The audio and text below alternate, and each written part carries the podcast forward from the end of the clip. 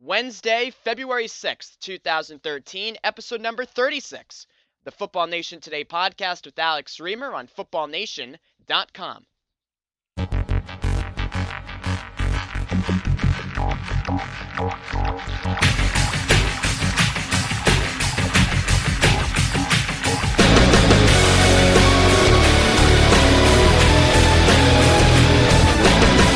Welcome inside episode number 36.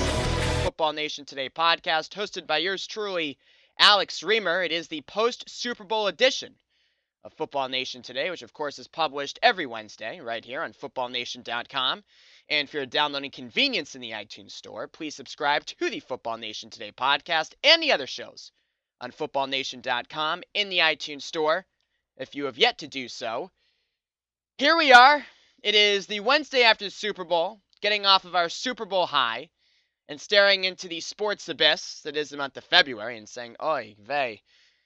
We got regular season hockey and basketball.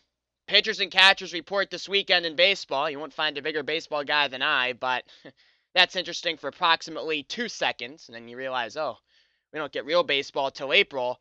But fear not, Football Nation Today listeners, because we'll continue to come at you each and every Wednesday right here on FootballNation.com. And we have a boatload of things to talk about. The NFL is now a 12-month enterprise. Once the games stop, the offseason begins. We have franchise tags to discuss, NFL free agency speculation, which of course officially begins in the middle of March. I think one of the best football weeks of the entire year. We have draft speculation for the next couple of months too.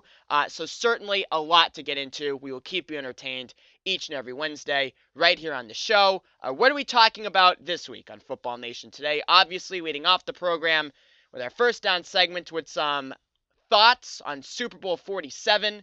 Congratulations to the Super Bowl champion Baltimore Ravens. A lot of thoughts about the game, and I think Jim Harbaugh in particular has nobody to blame but himself for how things went down there at the Superdome.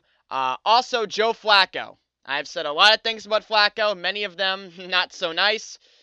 I'm going to recant a lot of things I've said about Joe Flacco in the first down segment. I thought you couldn't win with him. I was wrong. You can win with him, but he's still not elite. Yes, we'll talk about that. Then in the second down segment, talking about performance-enhancing drugs in football. Did that last week with Ray Lewis and the Deer Antler scandal. Bill Simmons of Grantland.com had a fantastic article last week about his view on performance-enhancing drugs in sports and the speculation that goes along with it.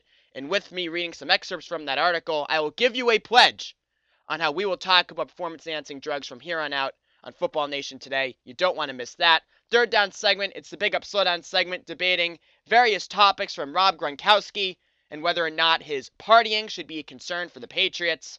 Randy Moss last week called himself the best receiver in the history of football. We're not going to debate that, but I'll tell you whether or not I like Randy Moss, because he's one of the most polarizing figures in football.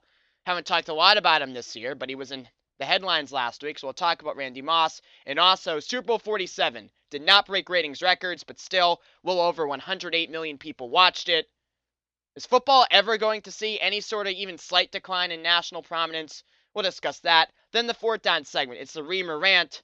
With the power outage, there was a lot of CBS on Sunday, and I realized, boy, there's a lot of ex-athletes here, and a lot of these ex-athletes who are analysts aren't doing a lot of analyzing. So, Football Nation Today, episode number 36. My name is Alex Reamer. We'll be right back.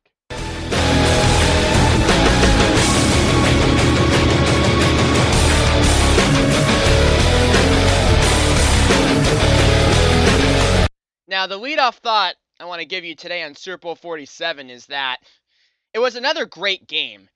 Didn't look like it was going to be that way at halftime, and then Jacoby Jones had the kickoff return for the touchdown to kick off the second half, but then we had the 36-minute power outage, and it turned on a dime to the 49ers' way, and we got a terrific finish. Once again, the Super Bowl came down to the final possession, and, this has been a great game now for 12 years running. I mean, and I'm too young to remember this, luckily, but for the most part, the Super Bowl in the 80s, most of the 90s, these were terrible, terrible football games, blowouts every single year. And really, every Super Bowl since 2001 has been fantastic, down to the last possession. Patriots-Rams in 01, game-winning field goal, Adam Vinatieri. 2002 Buccaneers-Raiders was a dud. But then 03-04, Patriots-Panthers, Patriots-Eagles. Both games came down to the final possession. Both games, terrific football games. Then 05 and 06, we had two okay games. Steelers-Seahawks in 05, Colts-Bears in 06 as well, like an 8-point game. So okay, two mediocre ones there. But then from 07 on, we're now six consecutive down to the wire, legendary games. I mean, of course, Super Bowl 42 over there in Glendale, Arizona. Patriots, Giants. Patriots fans don't like to hear it, but that'll go down as one of the all-time great games. Steelers, Cardinals, and next year, that last-second touchdown pass, Ben Roethlisberger to San Antonio Holmes. Saints, Colts, and next year, the Peyton Manning interception returned by Tracy Porter that ended the game late in the fourth quarter. Packers, Steelers, 2010-2011. Packers win in the terrific game there. 2011, of course, last season, Patriots, Giants, and a rematch, another terrific game. And in this past season, Ravens, 49ers. So here we are now, 6 years running. You can believe that, of just terrific, terrific football games. Only 9 of the past 12 Super Bowls have not been down-to-the-wire legendary contests. We are so blessed. This game never fails to deliver. It always delivers year after year. Now, of course, we had the power outage in the Superdome this year, the 36-minute or so power failure. Came out this week that the Superdome was warned about the power failure months ago and they didn't take the proper precautions. It's unfortunate to hear that, and it's unfortunate it happened. And the NFL, please hear these silly conspiracy theories that they pulled the plug because they wanted San Francisco to mount a comeback, get the momentum back, take the momentum away from the Ravens, please. I mean, because the NFL really looked like a Mickey Mouse operation there. I mean, you do not want to look like that. They lost viewers during the midst of that power failure, so no.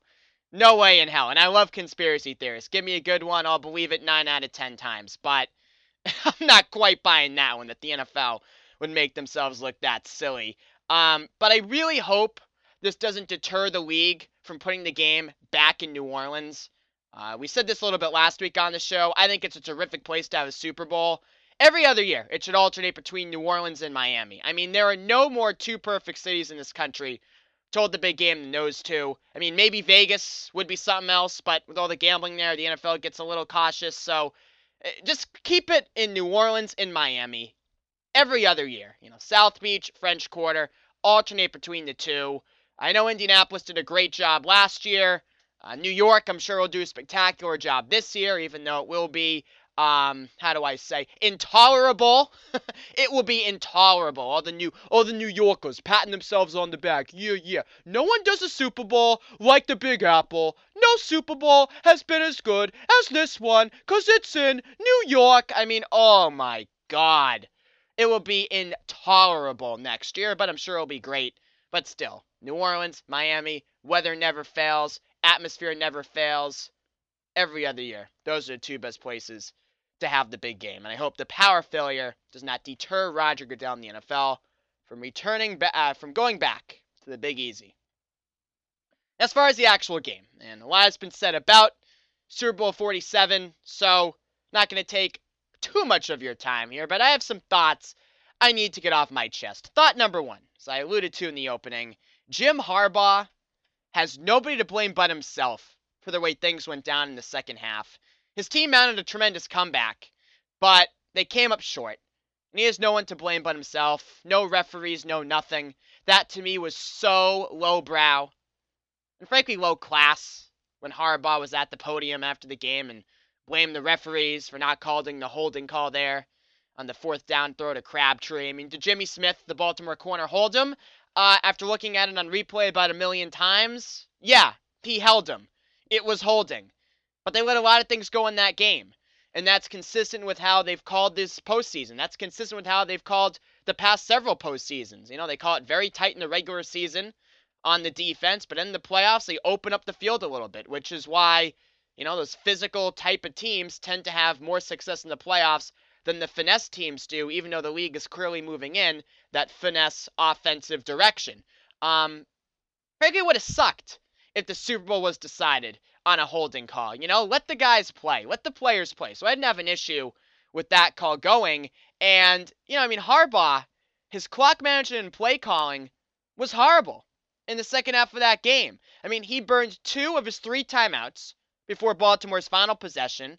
So even though the 49ers got the stop after they couldn't punch it in on the goal line, they didn't get the ball back because they only had 1 timeout, and the Ravens, blew the whole clock in their final possession. They blew a timeout early in the third quarter on a first down play, which should be inexcusable. And then when they were on the goal line to set up a third down play, he blew a timeout. Harbaugh did. Just terrible clock management. Come on, man. That's weak. Have their clock management down in the Super Bowl. And as far as the play calling goes, let's give Dean Pease and the Ravens credit for the play calling they made when the 49ers were on the goal line and in the 2-point conversion prior to that, sending guys right up the middle. Remember on that goal line play, Danelle Ellerbe was right in Colin Kaepernick's space. Kaepernick had nowhere to go with the football. Let's give the Ravens credit. Dean Pease and the Ravens defense called a great game, played a great game on Sunday. But in the goal line there, 49ers really spit the bet. I mean, inside the 10-yard line, first down, they called a run up the middle to a Michael James, which to me is just a throwaway play. I mean, I think Jim Harbaugh and Greg Norman, the offensive coordinator, or Greg Roman, got a little cute there. You know, they were getting close to 2-minute warning. They're on the 10-yard line, moving the ball down the field, and they thought, let's really tick this thing down to all we can. Use the 2-minute warning to our benefit. Let's try to score with 30 seconds left. Let's really try to use all the clock we can, because it's a sure thing we're going to score, right? No, not a sure thing you're going to score, and you can't take scoring touchdowns for granted, especially in the Super Bowl against the Ravens defense. So they paid for that. That to me, that James run on first down was just meant to eat up the clock. It was a little too cute, trying to be too precise with the clock management, and it wound up biting the 49ers where it hurts. And then the 3 straight fades to Michael Crabtree in the right corner of the end zone. Absolutely inexcusable. Kaepernick didn't have a lot of room to run because, again, the Ravens were right in his face. They got good pressure on him. But, I mean, how about a screen pass or something to take advantage of the blitzing Ravens? Or, maybe call the read option. I mean, that's worked so well for you all season long with Kaepernick and Frank Gore. And Gore is running really well in the second half, scored a touchdown earlier in the half. And then, there you are, final 3 downs of the game on the 7-yard line. And you're not going to call the read option once, not once. Not going to have Kaepernick go outside the pocket once. You're not going to call a screen once. You're not going to try to take advantage of that Vernon Davis-Ray Lewis matchup one more time. I mean, nothing. Just 3 low percentage fades to Michael Crabtree in the right corner of the end zone? Come on, you need time to let those plays develop. The 49ers didn't have the time. And they blew it. Terrible play calling. No read option. No screen pass to take advantage of the blitz. Kaepernick didn't go outside the pocket at all. Nothing. Horrible. So Jim Harbaugh, I'm sorry, man. You have no one to blame but yourself for the clock management and play calling. Piss poor in the latter stages of that ball game. And we give Jim Harbaugh a lot of credit, and I've given him a lot of credit. I think Jim Harbaugh is one of the top 3 coaches in the game today. But let's give John Harbaugh a lot of credit as well for the way the Ravens played down the stretch. I didn't think they would get there, obviously. Not many people thought they would get there with the way they closed out the regular season. And we talk a lot about the switch the 49ers made at quarterback, subbing out Alex Smith for Colin Kaepernick. And rightfully so, we give Jim Harbaugh an immense amount of credit for instituting that change. But let's also give John Harbaugh a lot of credit for instituting this change. Firing offensive coordinator Cam Cameron with a mere couple of weeks to go in the regular season, replacing Cameron with Jim Caldwell, who has a record 30-plus games below 500 as a head coach at Wake Forest, who I don't think said 2 words into his headset when he was head coach of the Colts for a couple of seasons. A lot of people, myself included, mocked that move. But John Harbaugh was right. That was the right move to make. That offense completely changed once Caldwell was given the reins from Cameron. A terrific, terrific move. They revamped the offensive line, and most of all, they had Joe Flacco stand in the shotgun and throw. And throw not just deep down the right sideline to Torrey Smith. No, throw to the rest of the field. Use Dennis Pitt up the middle. Use Anquan Boldin, who I have an absolute man crush on. Oh, I love that guy. You know, use Ray Rice a little more in the passing game. Still not as much as I would have liked to see, but diversified things a little bit. Cam Cameron didn't do that. Jim Caldwell did do that. And as I said, we give Jim Harbaugh a lot of credit for the Kaepernick change. Well, give his little brother John a lot of credit for the change in offensive coordinators. Cam Cameron to Jim Caldwell, and from there, the Ravens' offense completely different and 1,000 times more effective. Other quick notes from that game. The 49ers secondary was terrible. Absolutely awful. Looking back on a lot of those plays, it's amazing to me. I mean, the Broncos in the divisional round weren't ready for that deep 70-plus yard touchdown to Jacoby Jones. The Patriots secondary wasn't effective against the Ravens either. Couldn't cover the middle of the field. Couldn't generate any pressure on Flacco either. And the 49ers on Sunday generated some pressure on Flacco. To his credit, he handled it well. Though Aldon Smith, again, invisible. What happened to that guy in the latter stage of this season, huh? I think a lot of questions there. But that Jacoby Jones touchdown pass, I mean, what is that? I mean, that's what Flacco does. That's his MO. That's his strength. Lobbing the ball deep down the field. Right side. Jacoby Jones is there. No corner in sight. No safety help over the top. What is that? I mean, nobody was there. No one was within an earshot of him on that touchdown. How can you not be ready for that? How can you not be ready for the deep game when you play Joe Flacco? The 49ers secondary was not ready to play. They were terrible. Cornerback Chris Culver especially, awful. And I can't say I'm actually disappointed at that. I'm actually glad Culver was terrible, and maybe to go to that game for San Francisco, given the comments he made last week about gays in football. That's karma, my man. That's telling you that right there. Ray Lewis, of course, the star of the Super Bowl. Did you know it was his final game? I don't know if you caught that. But let's call a spade a spade. Ray Lewis was a dud on Sunday. I mean, Ray Lewis said he had visions. You know, I had visions headed into that game. Well, he must have visualized the back of Vernon Davis's jersey, because that's all he saw on Sunday. Davis had well over 100 yards receiving. The Ravens won in spite of Lewis and his horrible showing in pass coverage. But hey, he goes out a winner. Anquan Boldin played a terrific game, as I said. Flacco won Super Bowl MVP, and rightfully so, but Boldin would have been my second or third choice. He was fantastic throughout the entire postseason, lit the Patriots up in the championship game, lit the 49ers up in the Super Bowl. I love a receiver like Anquan Boldin, a big, strong, physical guy. Joe Flacco isn't a precise passer. He throws a lot of jump balls. He relies on his wide receivers to make plays. And Anquan Boldin is a guy who isn't afraid of contact. He actually welcomes the physicality. He loves making plays in the middle of the field. A tremendous weapon in the red zone.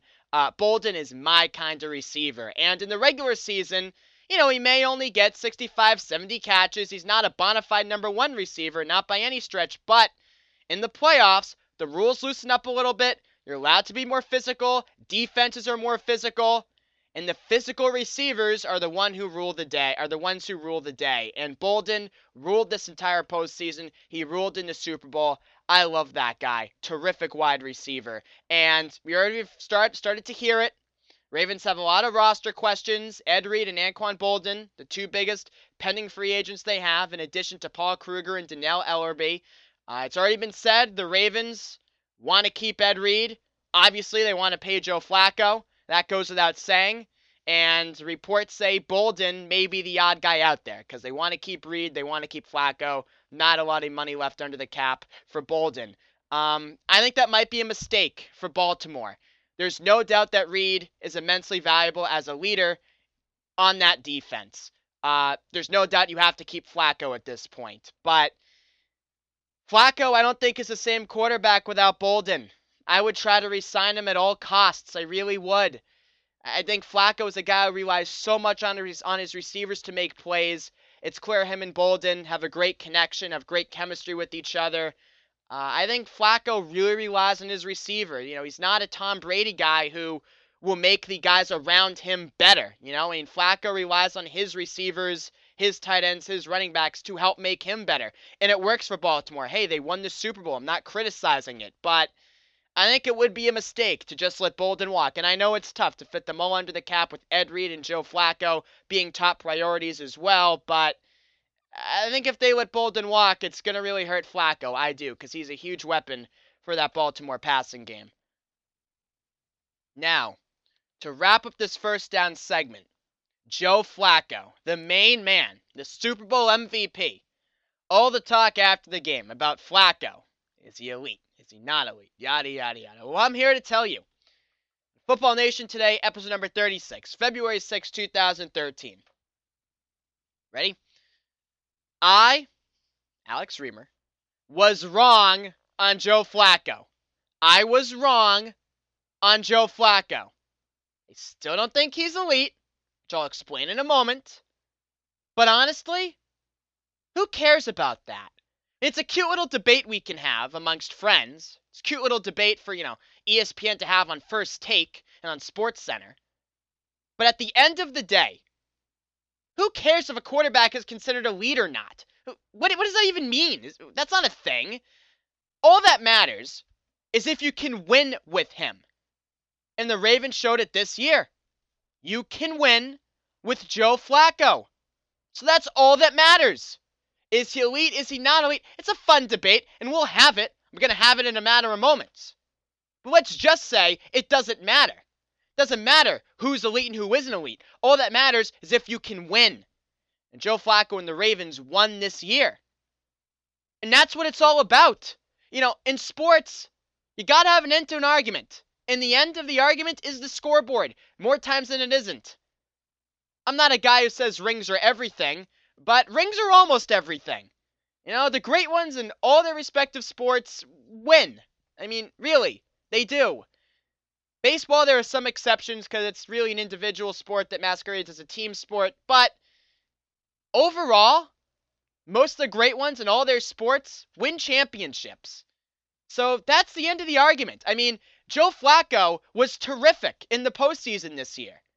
He threw 13 touchdowns, 0 interceptions. Had a 117.2 quarterback rating this postseason. Played great in the Super Bowl, the MVP. Reacted incredibly well to the San Francisco pressure. Moved well outside of the pocket. Didn't get intimidated. Big game for Flacco. Big games all around this postseason. 117.2 quarterback rating. Not a single interception thrown. This is what it's all about. I mean, if you play well in these games, that's it for me. I mean, who cares what else you do? This is the final exam. Like in college, class participation is 10% of your grade. Pop quizzes, maybe 5% of your grade. Homework assignments, maybe another 5% of your grade. But then the remaining 80% are your midterm and your final exam. Because that's all that matters. Do you know the stuff? Do you know the material? Can you put it together? And in football, in sports, the postseason, the championship games, the Super Bowl, this is the final exam. How do you do on it? The rest of the stuff doesn't really matter because this is what it's all about, championships. And you can win a championship with Joe Flacco. Ravens did it this season. And Flacco plays well, incredibly well, in these big games. He has for most of his career. So who cares about elite, not elite? All that matters is if you can win. You can win with Joe Flacco. I was wrong on that. He has a 9-4 career postseason record, 19 touchdowns to 8 interceptions through his first 13 career playoff games. Same numbers Tom Brady had, by the way. So once again, the critics have to shut up with Flacco, and I'm including myself in that. You can win with him. You can win. And that's what it's all about. So he will get paid handsomely this offseason, and rightfully so. But, while we're having the whole elite argument, and I know people love this thing, so I'm going to give you my 2 cents briefly here. I still don't think he's elite. Doesn't matter, but if you're asking me is Joe Flacco elite or not, my answer still is no. My definition of elite is this when it comes to quarterbacks in the NFL. Can you build a team around him? Can you build an offense around Joe Flacco? I still don't think you can. With all of his accolades this postseason, Joe Flacco's completion percentage was still a pedestrian 57.9%. The Ravens' offense is not built around Flacco. It's built around Ray Rice in the running game, and it's built around his receivers who make plays for him, as I said earlier. I don't think Joe Flacco makes the guys around him better. I think the guys around him make... I don't think Joe Flacco makes the guys around him better. I think the guys around Joe Flacco make Joe Flacco better. There. Now you're following me. Again, it doesn't matter. The Ravens won with this formula, but you can't build an offense around Joe Flacco. I still don't believe that. And that's why I still don't think Joe Flacco is elite. I mean, let's go through the list. You know, maybe this offseason, if it's a little slower, I'll do the Alex Reamer quarterback show, and I'll take all my, and I'll tell you how I rate my quarterbacks. Really, it comes down to three things for me. Three different criteria, if you will. Number one, you have the quarterback who you could have for a full season. You know, if the 2013 season started tomorrow, who would you want as your quarterback? That's number one. Number two is, if you could take a quarterback for the next 10 years, who would you pick? Well, then, I'm not thinking Tom Brady, Drew Brees. I'm thinking, you know, Andrew Luck, Russell Wilson, Robert Griffin, Colin Kaepernick. Then you have, if you only had one game to win tonight, who would your quarterback be? Well, then my list changes. Then I'm leaning towards Eli Manning at the top. Joe Flacco is at the top of that list right now. So when I do my top quarterbacks, I take it as a combination of those three. I know, very scientific, right? So here we go. An elite is top 10. I think we have a consensus on that. So let's go through the list. You know, number one, Aaron Rodgers. Is Joe Flacco better than Aaron Rodgers? No. Is he better than Tom Brady? No. Is he better than Drew Brees? No. Is he better than Peyton Manning? No. Not in the regular season. Again, if I had to win a game tonight, Flacco would be way ahead of Peyton Manning. But in terms of overall quarterback, no. Peyton Manning's ahead of Flacco.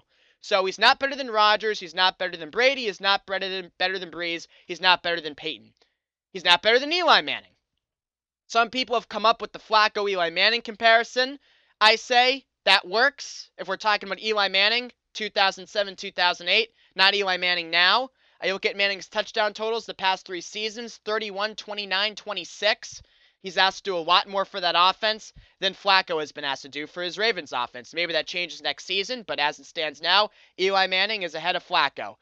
Number six on my list is Ben Roethlisberger, and maybe I'm behind the times on this. I know Big Ben did not play well last season. Granted, he was injured, but still, Steelers haven't made the playoffs for two seasons now, so maybe I'm a little slow on Roethlisberger, but I just think he's a ballsy quarterback. I think he makes really big plays when he has to. A couple of real big plays in the Super Bowl, two Super Bowl rings, been to three of them already. I don't like him as a person, but as a player, I love Roethlisberger. I think he's a tough-as-nails kind of guy. No moment is too big for him. Roethlisberger's still at the top of my list.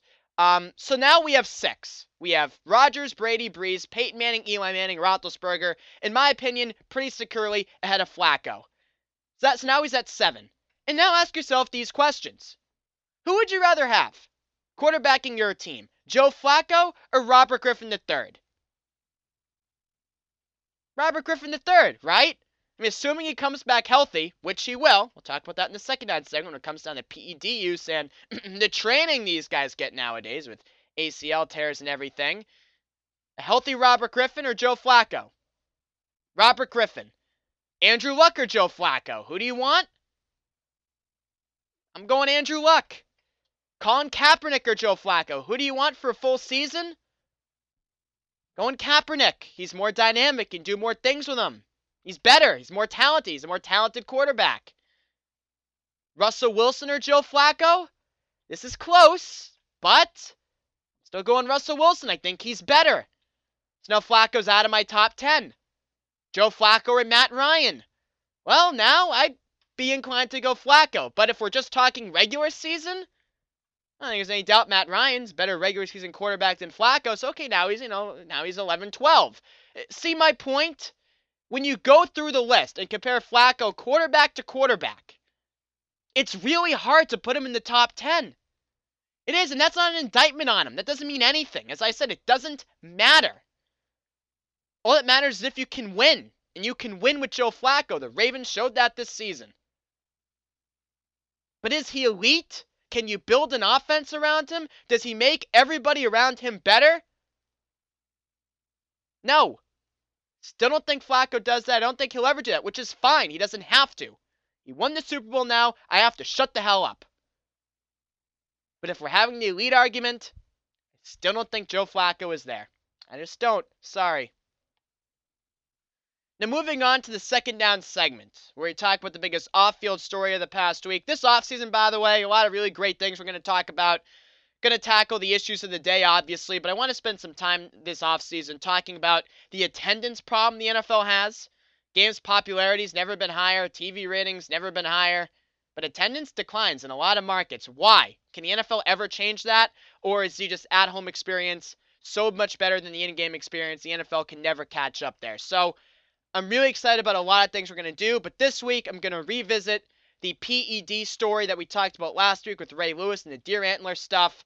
I got some comments on the comment page on FootballNation.com, and I appreciate all of your input. As I've said ad nauseum, it's good to know I'm not just speaking into the abyss. And a lot of people said, Alex, you're too cynical here, saying that, obviously Ray Lewis was on steroids. How else do you recover from a triceps injury in 10, 11 weeks? I mean, they said, Alex, you're too cynical to say that, Lewis was obviously on him and that everyone's on him. And again, I just disagree. I look at Ray Lewis and I said, this was a guy who at 37 years of age recovered in a mere 11 weeks from a triceps injury that ends seasons in a lot of cases. I mean, come on. You really thought he just did that by taking his vitamins and getting a good night's sleep? I look at Adrian Peterson, who recovered from a torn ACL in 8 months to have the best season a running back has ever had, arguably. ACLs used to take a year plus to recover from. And then Peterson comes back 8 months later, better than ever. I'm sorry, that's a little fishy to me. So, to me, this topic is totally on the table in regards to the NFL, and in regards to all professional sports. We look at the biogenesis clinic in South Florida that got busted last week with Major League Baseball, and Alex Rodriguez and several other players on the client list there. I think we will forever be in the steroid era of sports. And those who listen to my Red Sox podcast without a curse know I've been saying this for years about baseball and the steroid era there. Now, I think the steroid era is not over. It will never be over. The science will always be a step ahead of the drug testing. The intent to use will always be there, and the science and medicine will always be there to match that intent. So I think with modern medicine being where it is, we will forever be in the steroid era. There's no two ways about it. Now, Bill Simmons on Grantland.com wrote a fantastic long-form article this week about performance-enhancing drugs in sports, how we now view sports, and how the sports fan, Bill Simmons, viewed things differently than the ESPN version of Bill Simmons. Now, the sports fan Bill Simmons openly speculated about steroid use in sports and how the ESPN Bill Simmons didn't do that because he thought it was irresponsible. Well, Simmons in his column came to an epiphany and said he no longer thinks speculating about performance-enhancing drug use with professional athletes is irresponsible. And I'm to say I agree 100% with Simmons. First, let me read you some excerpts from the end of his column. Then I'll give you my take on it. Quote, this is Simmons, I'm reading verbatim. "I believe that Ray Lewis cheated. I believe that to be true based on circumstantial evidence, his age, his overcompetitiveness, the history of that specific injury, and the fact that his recovery made my shit detector start vibrating like a chainsaw." Sorry for my blunt language there. Again, I'm just reading verbatim. Email Billy. "I believe in my right to write the previous paragraph because athletes pushed us to this point. We need better drug testing. We need blood testing. We need biological passports. We need that stuff now. Not in 3 years, not in 2 years, now. I don't even know what I'm watching anymore.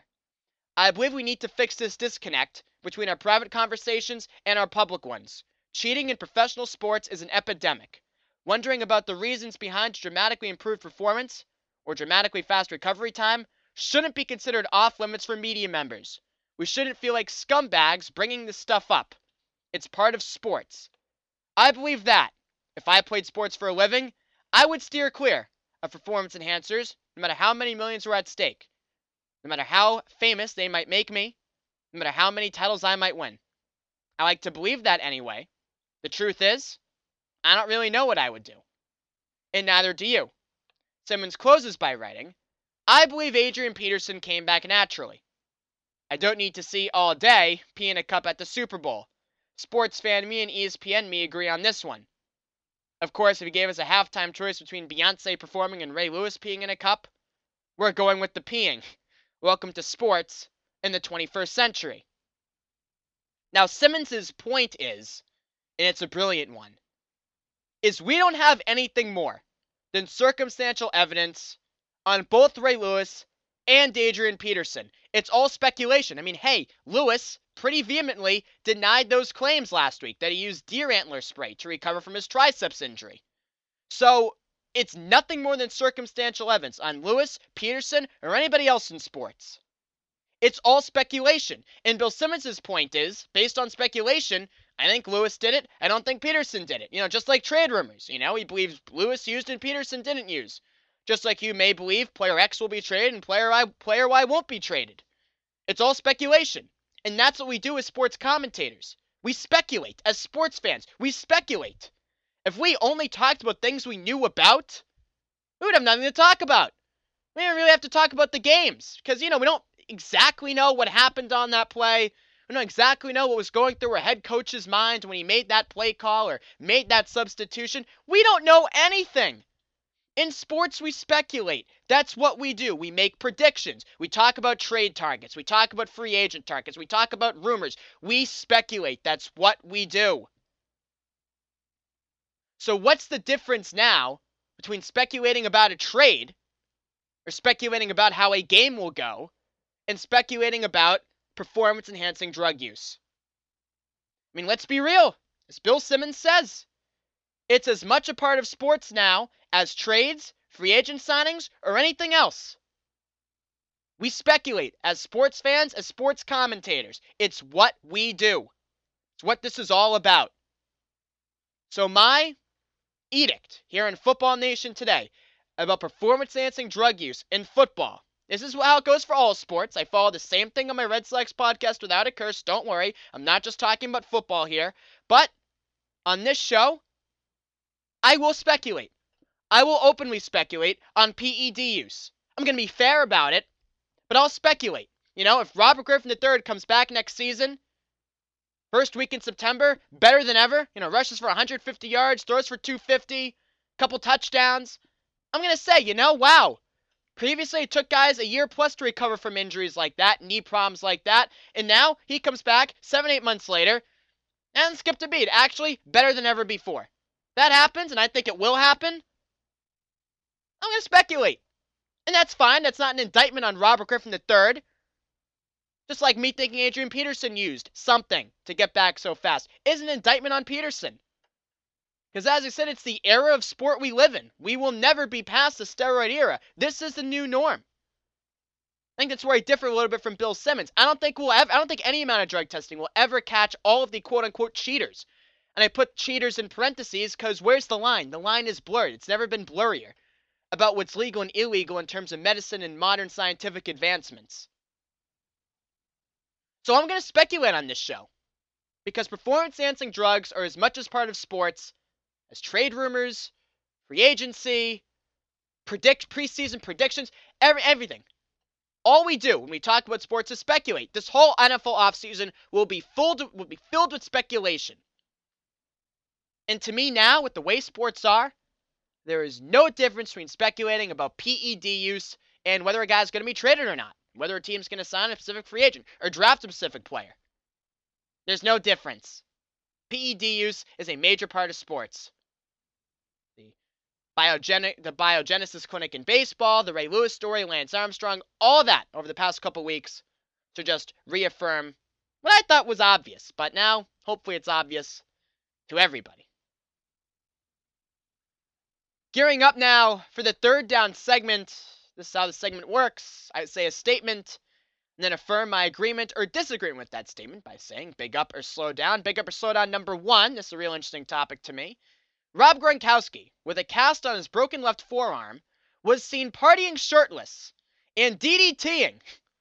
That's a wrestling move for those of you who don't know. One of his brothers on the stage of a Las Vegas nightclub this week. After, of course, he partied like crazy at New Orleans and Louisiana in the Super Bowl this week. Pictures popped up of Gronkowski at an LSU frat bar, so he Did all that partying last week in New Orleans and Louisiana. Even traveled to Baton Rouge to go to LSU. And then, this week, after Super Bowl, takes a trip out to Vegas, partying with his shirt off, cast on his broken left forearm, and then DDTing one of his brothers and landing, actually, on his broken left arm. So, big up or slow down. Is Gronkowski's rampant off-field drinking and partying a concern for the Patriots? I don't like to come across as a curmudgeon because I'm only 20. But yes, I say big up here. It's a concern for the Patriots. The Gronk act was awesome at first, but it's getting a little old now. Entering his fourth year in the league, it's getting a little bit tired. So big up. This is a concern for the Patriots. Now, you know, if you want to be a real jerk about it, you can look at it like this. You can say, hey, the Patriots would have won the past two Super Bowls if they had a healthy Rob Gronkowski. They would have beaten the Giants last year. They would have beaten the Ravens this year. And they would have put up a game against the Niners this year as well.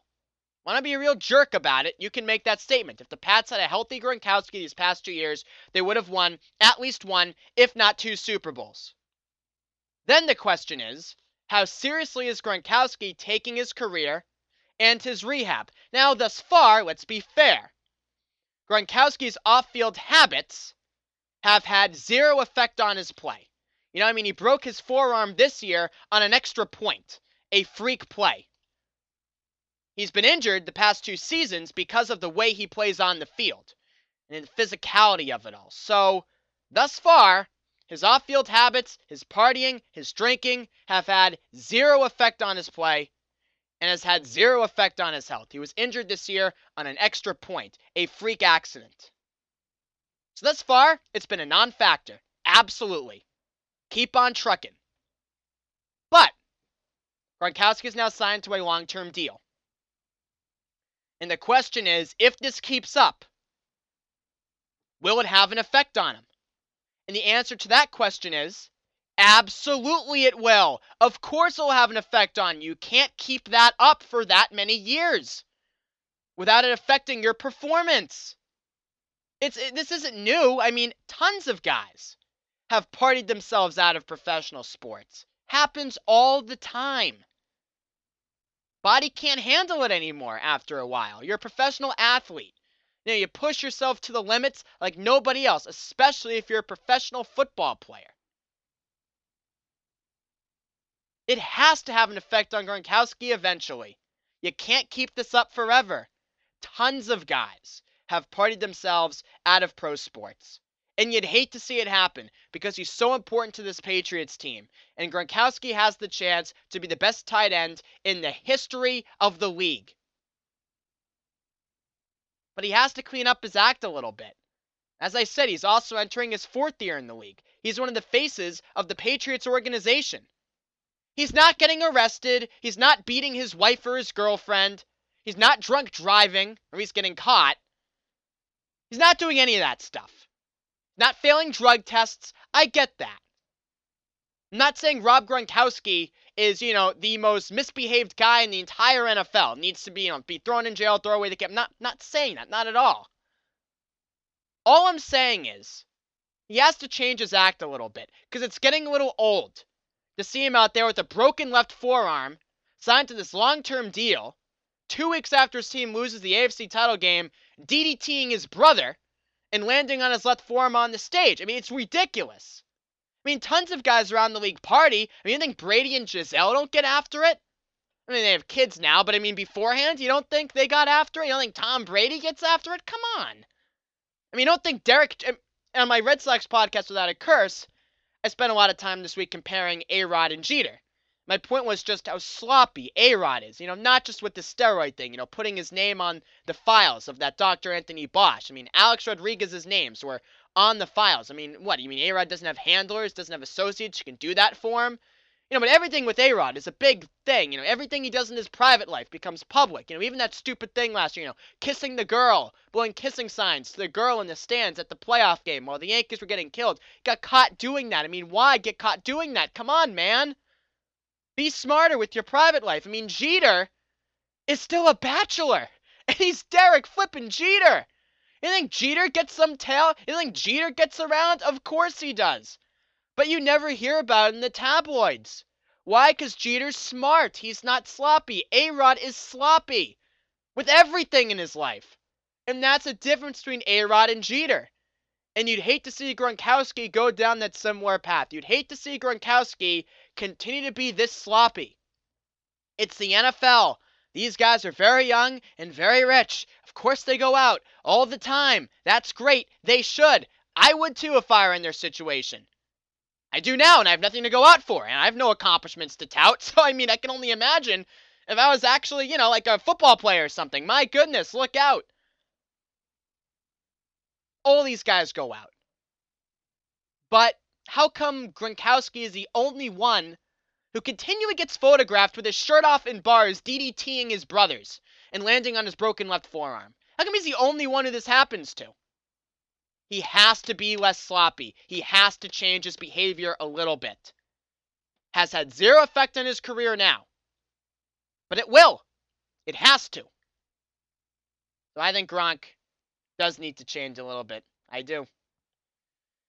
Now, wrapping up the segment here, final two questions. Randy Moss called himself the best receiver in the history of football last week. He most certainly is not. That's Jerry Rice from every statistical angle. But here's the question. You know, Randy Moss is one of the most polarizing figures in all of football. I haven't said a lot about him this year because he's been a secondary option on the Niners. But some people thought he gave up on some plays in the Super Bowl, and of course he played here for the Patriots for many years, so I have some strong thoughts on Moss. Simple question. Big up or slow down? Do I like Randy Moss? And my answer is no, slow down. I don't like Randy Moss. I'm not a big fan. He's immensely talented. One of the most talented receivers to ever play the game. And he's put up some fantastic seasons. And he's helped a lot of teams win a lot of games. But he's also quit pretty much everywhere he's been. He quit here on the Patriots in 2010. And that Patriots offense in 2010 was better after they traded Randy Moss and replaced him with Deion Branch, if you can believe that. It just comes down to this. I don't like the kind of player that Randy Moss is. He doesn't exert 100% effort all the time. You know, he quit on that first interception Kaepernick threw on Sunday. I don't care what Jim Harbaugh says. And Jim Harbaugh's doing his job, protecting his player, but I don't care what Jim Harbaugh says. Moss quit on that throw. He didn't fight for it. It landed right into Ed Reed's outstretched arms. Moss didn't leap, didn't do anything. You know, he didn't fight for another pass in that first half that Corey Graham, I believe it was, broke up. It was a slant route. The cornerback and Moss collided, and Moss just kind of backed off. Incomplete. No second effort. Nothing. He doesn't fight. He doesn't like to go over the middle of the field. He's not my kind of receiver. Anquan Boldin, who I told you earlier I have a big man crush on, he's my kind of guy. I love the way Boldin plays receiver. He's my kind of receiver. I want Anquan Boldin on my team. I don't want Randy Moss on my team. I don't like the way he plays. I've never liked the way he plays. Gliding down the sideline, you know. Go over the middle. Run a slant route. Once in a while. Won't kill you. May help your team win. Fight for the ball. I mean, if Moss comes down with a few more catches, a few more tough catches in the first half of that game, breaks up the interception to Reed, maybe the Niners win. Who knows? So I respect Randy Moss's talent. You have to respect Moss's talent. But do I like Randy Moss? Do I like what he symbolized? Do I like the kind of player he is? No, I don't. I just don't. Last one. An estimated 108.4 million people watched Super Bowl 47 this year, making it barely fall short of setting a Nielsen cable ratings record for the fourth consecutive year. The ratings also dropped a little bit during the power outage, so if we didn't have the power failure, maybe would have broke another record. But here's a question. Bernard Pollard last week said in 30 years, doesn't think the NFL will be as popular as it is. Doesn't think it will exist, you know. So, do I agree with Mr. Pollard? Big up or slow down? Will this stop in the near future with all the rule changes and concussions and all the secrets letting out about the NFL and their previous lack of concern for player safety? Is this going to slow down the game? Will they come back to life? No.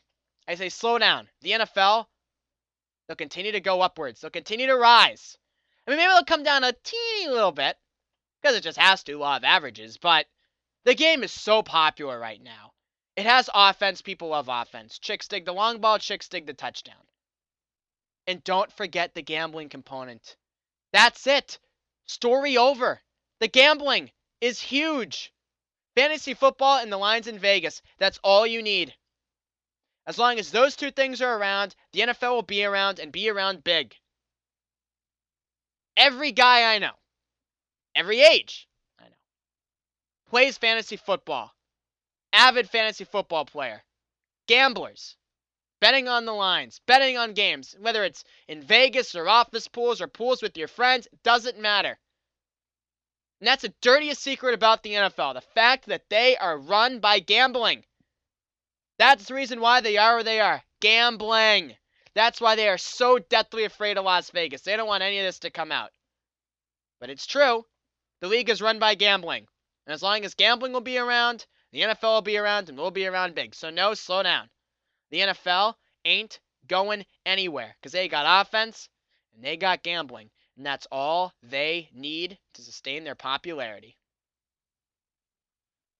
Fourth down segment, closing out the show. Thank you for listening to the Super Bowl wrap-up. It's the Reamer Rant. And the Reamer Rant this week is on former players who are TV analysts and who don't say anything. I've spoken about this topic before, but it resurfaced to the forefront of my mind as I was watching the CBS coverage during the blackout. Now, admittedly, I was watching it with people. I wasn't glued to the TV, but I heard dribs and drabs of it, and I've obviously read a lot about it, watched a lot of clips since then. And I say, my goodness, Shannon Sharpe, can he even put a cohesive sentence together? Is that even possible with this guy? He's not funny. He's not insightful. He's nothing. If you can't speak coherently, if you can't offer insights, if you can't offer humor, what are you doing on television? Really? I mean, I understand the allure to former players who are TV analysts. Ideally, they can offer insights that those who didn't play can't.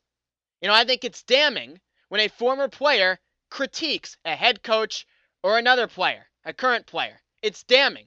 It weighs more. It means more because of that player's past. I mean, Phil Simms, for example. That was terrible during the Super Bowl on Sunday. He didn't say anything, ever. You know, John Harbaugh, who I thought coached a terrific game and had a terrific season, as I said in the first down segment, he did make one big mistake in that Super Bowl. That fake field goal try in the second quarter. Up 14-3 on 4th and 9, you're going to fake a field goal?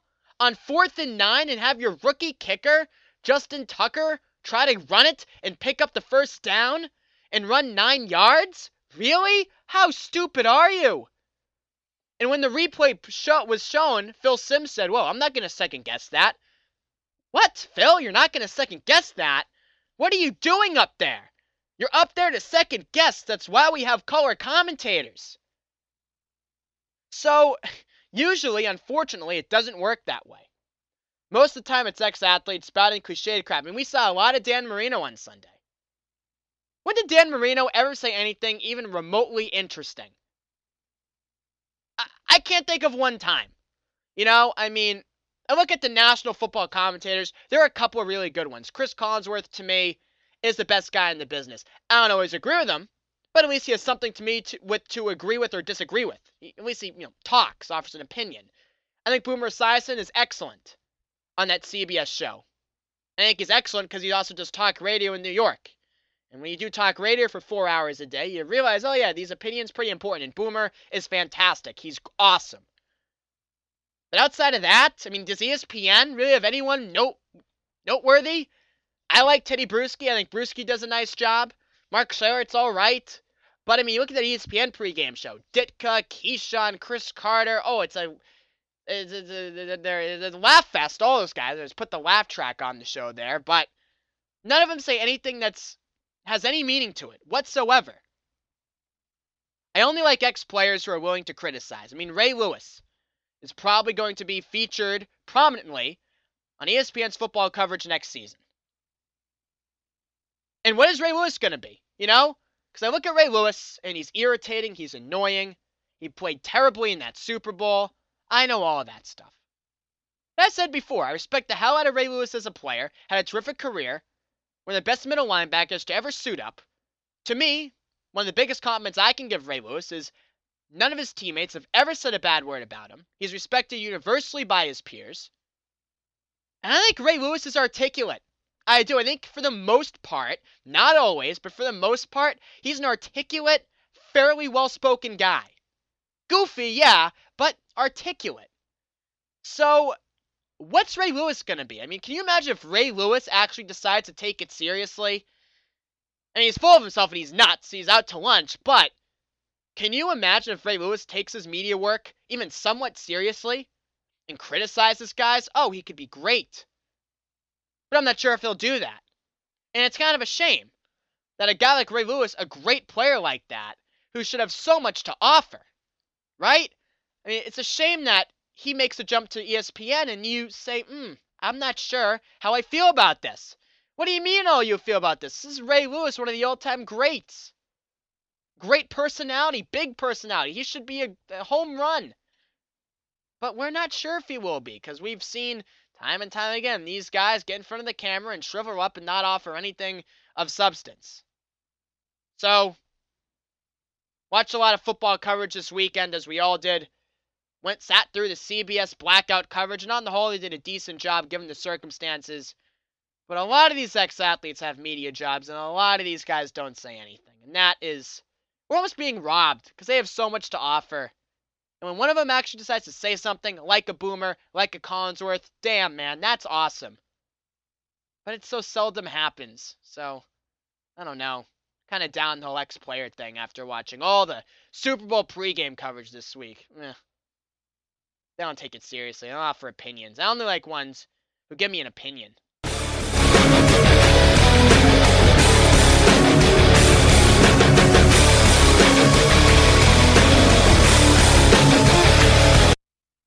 So thank you for tuning in to Football Nation today, episode number 36. I know we nearly went an hour.